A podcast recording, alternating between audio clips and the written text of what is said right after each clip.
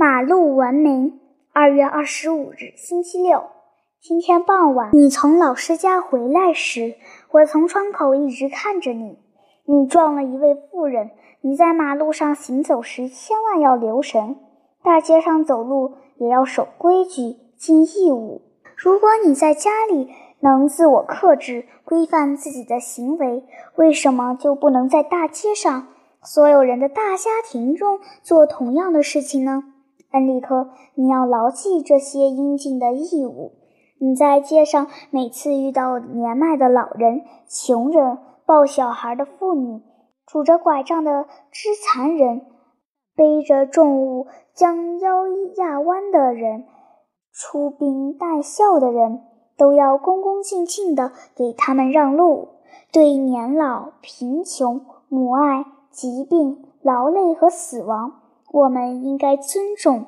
当你看见马车将要撞上一个人时，如果他是个小孩，你就要飞跑过去拉他一把，救他一命；如果他是大人，你就要向他大喝一声，叫他赶快躲开。看见小孩哭了，你要问他是怎么回事。老人的手杖掉在地上，你要马上帮他捡起来。要是两个小孩打架，你要给他们拉开；要是两个大人打架，你要马上躲开。不要去看那残忍暴力的场面，看多了不仅会伤害你的心灵，还会使自己变得残酷无情。如果有人五花大绑的被两个警察押解着走在大街上，你不要为去看热闹而加入带着残忍好奇心的人群，因为他可能是无辜的受害者。当你碰到医院的担架，千万别跟伙伴高谈阔论、评头论足，更不能痴痴的笑，因为担架上也许躺着一个奄奄一息的病人，也许那是一支送葬的队伍，说不定明天也从你家走出一支这样的队伍。对那些两个人、两个人过街的福利院里的儿童、盲童、聋哑人、患佝偻病的人、孤儿以及被社会遗弃的孩子，你都要表示敬意。要知道，他们是很不幸的，理应得到人们的同情。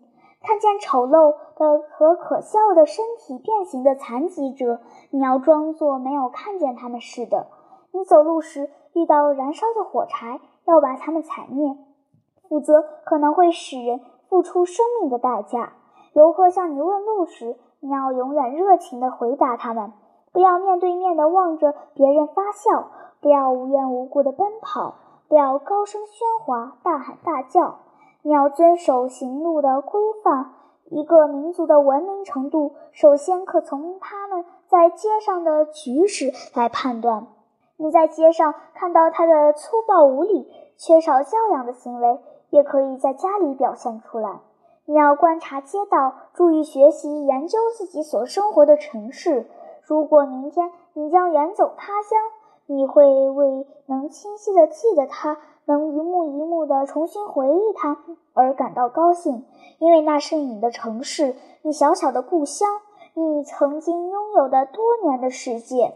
你曾在那里呱呱落地，跟妈妈牙牙学语，迈出了人生的第一步，感受过初次的激动，找到了最早的朋友，启迪了你的智慧，形成了最初的想法。